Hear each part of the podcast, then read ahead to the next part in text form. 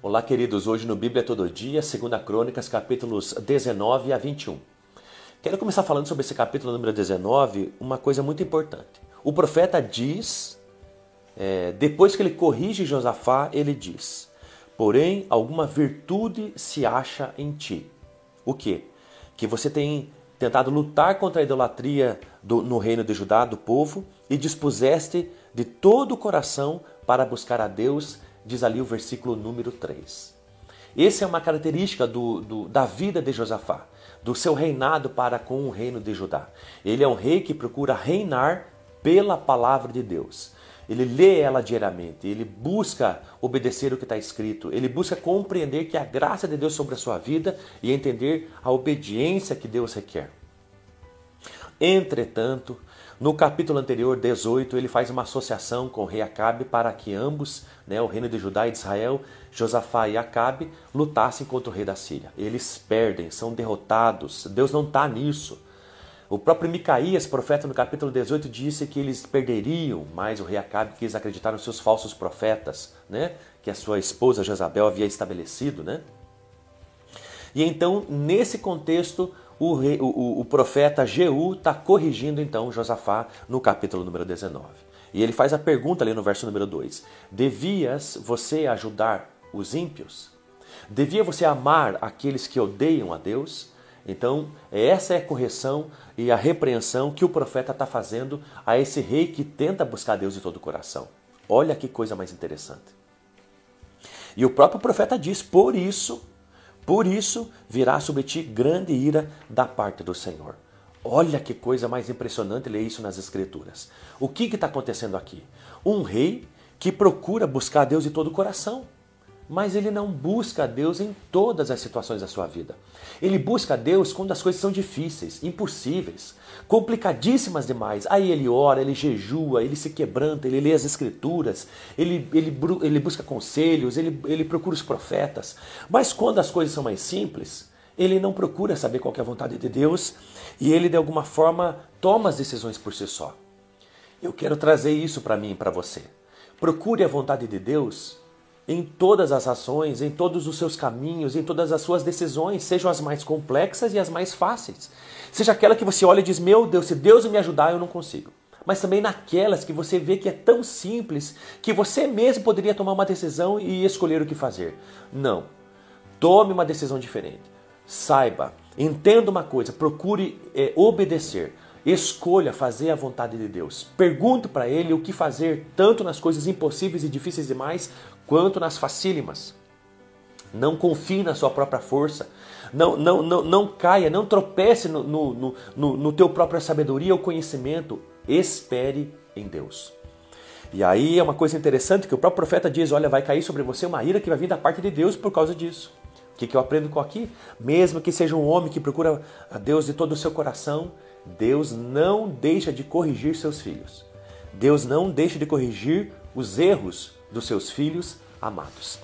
E aí vai dar continuidade no capítulo 19, as reformas no reino de Judá que Josafá faz.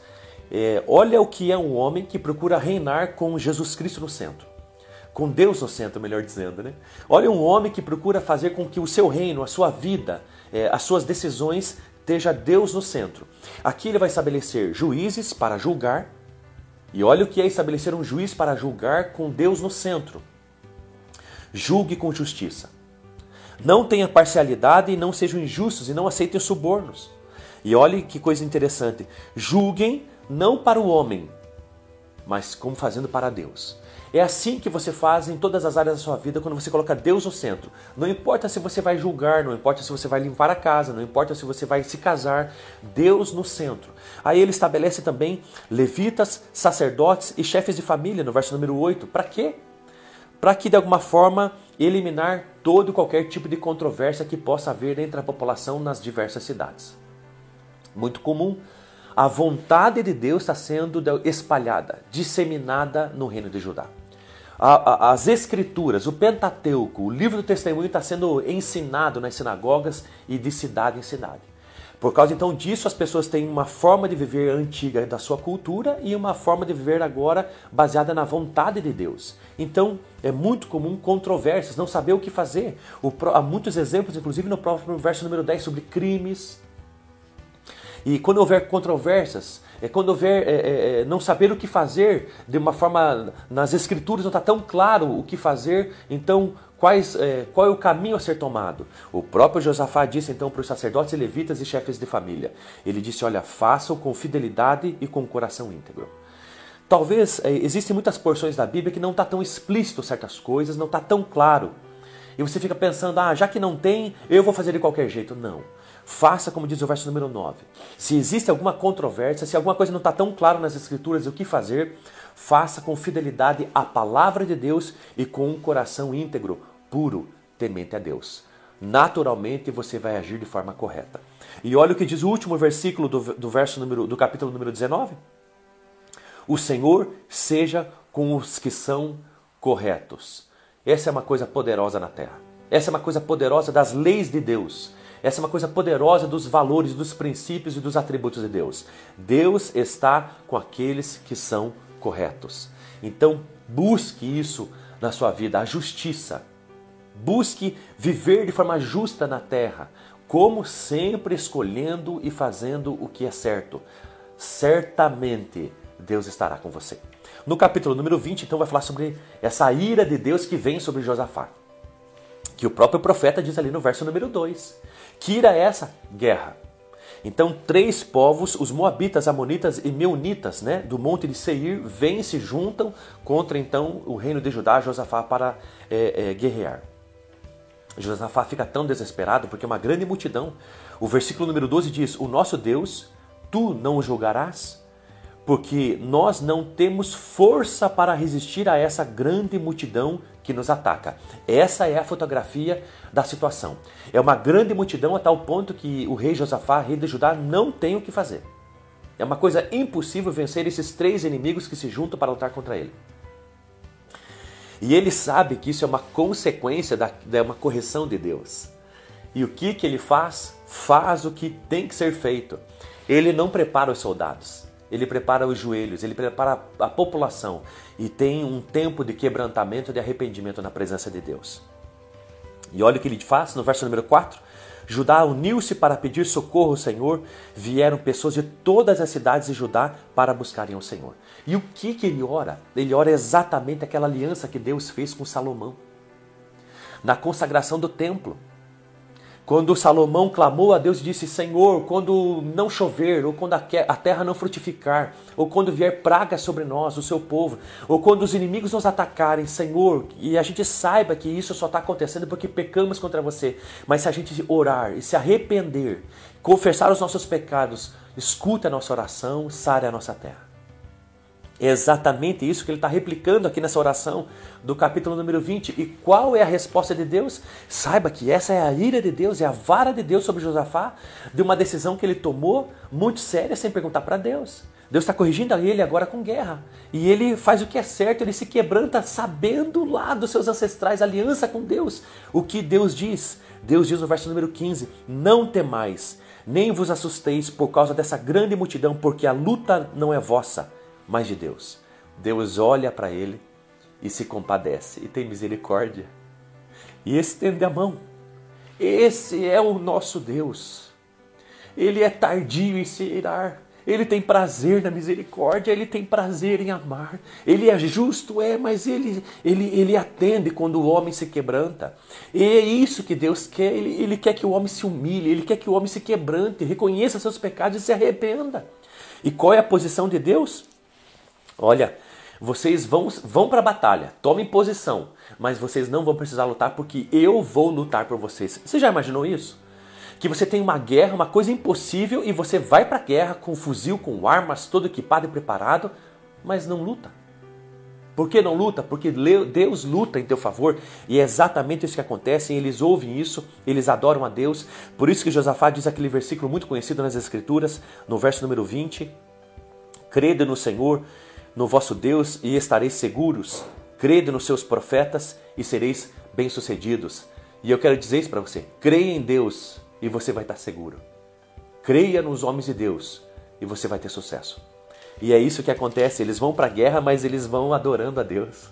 Porque sabem da palavra de Deus e da vitória. E eles dão graças a Deus, porque o seu amor dura para sempre, diz o verso número 21. E enquanto eles estão adorando a Deus, Deus prepara emboscadas, armadilhas para esses três inimigos, essas três nações.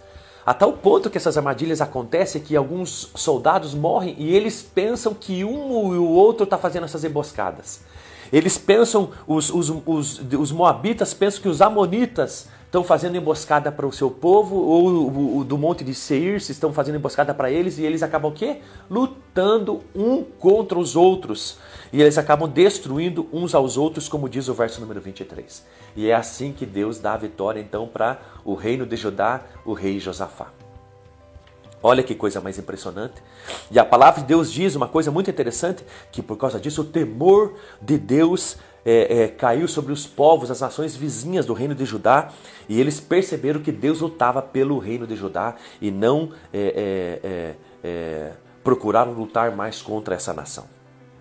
Josafá morre, o seu filho Georão assume então o, o reinado, né, o reino de Judá, e olha então o que esse rei faz uma coisa abominável, não segue os padrões, né, o comportamento do seu pai que com todo o coração procura buscar Deus, mas o que, que ele faz? Ele assume o reino e ele manda então matar todos os seus irmãos, manda matar todos os filhos do rei, ele manda matar todos os seus irmãos, os príncipes também, junto com ele. Ele é o mais velho, por isso assume o rei, o reinado. Mas ele manda matar todo mundo. Por que, que ele faz isso? Porque ele é casado com uma mulher é, é, é, filha de Acabe. Ele, ele, ele é marido, ele é esposo da filha de Acabe, lembra? Filha de Jezabel. E ela aconselha ele a fazer o que é mal diante do Senhor. Olha como, como a gente precisa escolher muito bem com quem casa. Olha como a gente pode ter um pai temente a Deus e a gente tomar é, é, é, decisões terríveis, porque a gente tem associação com pessoas que não têm comunhão alguma com Deus. Tome cuidado com quem influencia você. Tome cuidado com quem influencia teu coração, tuas decisões, o que fazer. Que você seja influenciado pelas coisas de Deus e pelos homens de Deus. Saiba que todos nós somos influenciadores e somos influenciados por alguém. Saiba de uma coisa, permita que tua vida, que as tuas escolhas, que os teus pensamentos, que os teus sonhos sejam influenciados pela palavra de Deus e pelos homens de Deus, não pelos ímpios, pelos pagãos, por aqueles que não têm comunhão alguma com Deus. E aí o que, que vai acontecer? Ele faz isso, essas atrocidades, e ele recebe uma carta. Ele recebe uma correspondência de um profeta. Que profeta é esse? Diz ali no verso número 12: Elias, o mesmo que destruiu os, profetas de Baal no Monte Carmelo, o mesmo que orou e fogo do céu foi desceu. Esse mesmo profeta faz um, manda um WhatsApp, manda uma carta então para esse rei Georão repreendendo ele. E diz ali no verso número 13: Olha, você matou toda a sua família você tem feito o que é mal aos olhos de Deus e você matou todos os seus irmãos porque eles eram melhores do que você, diz o verso número 13. Olha que coisa interessante. Olha por que, que ele matou os seus irmãos. Porque os seus irmãos eram muito melhores do que ele. O que você sente pelas pessoas que são muito melhores do que você? Medo e por isso quer matá-las?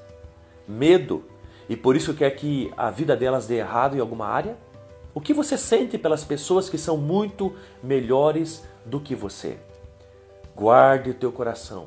Medita na palavra de Deus de dia e de noite e procure andar no que nela está escrito. Qual foi a repreensão do profeta desses pecados perversos desse rei? Deus então havia dito: Você então é, receberá uma praga terrível. Que praga é essa? Guerra. Ele seria assolado por guerras, e a tal ponto que os seus filhos, que as, que as suas esposas foram levados cativos pelos seus inimigos, inclusive todos os seus bens, e ele teve uma doença terrível, um tumor nos intestinos, e a tal ponto que esse tumor cresceu tanto dentro dele que empurrou os intestinos para fora. E é assim que ele morreu. E sabe como que ele foi sepultado? E eu termino dizendo isso. Ali no verso número 20: Morreu sem deixar saudades. Sabe o que é saudade? É um sentimento de tristeza que a gente tem de lembranças das pessoas que a gente ama. Esse homem morreu sem deixar saudades. Por quê? Por que, que as pessoas não pensavam nele? Por que, que as pessoas não lembravam dele? Por que, que as pessoas não sentiam tristeza no seu coração porque perderam uma pessoa incrível e maravilhosa? Porque foi exatamente o oposto disso. Não era incrível, não era maravilhosa, não era justo, não era temente a Deus, não era digno de ser lembrado e de sentir saudades dele. Por isso que ele morre sem deixar saudades. Como você tem vivido? Quando você morrer, você vai deixar saudades? Saiba que se você quer deixar saudades, você tem que viver de forma correta e justa, temente a Deus aqui, hoje, enquanto vive.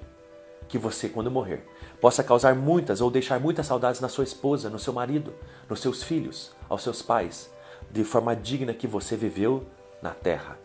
Deus te abençoe.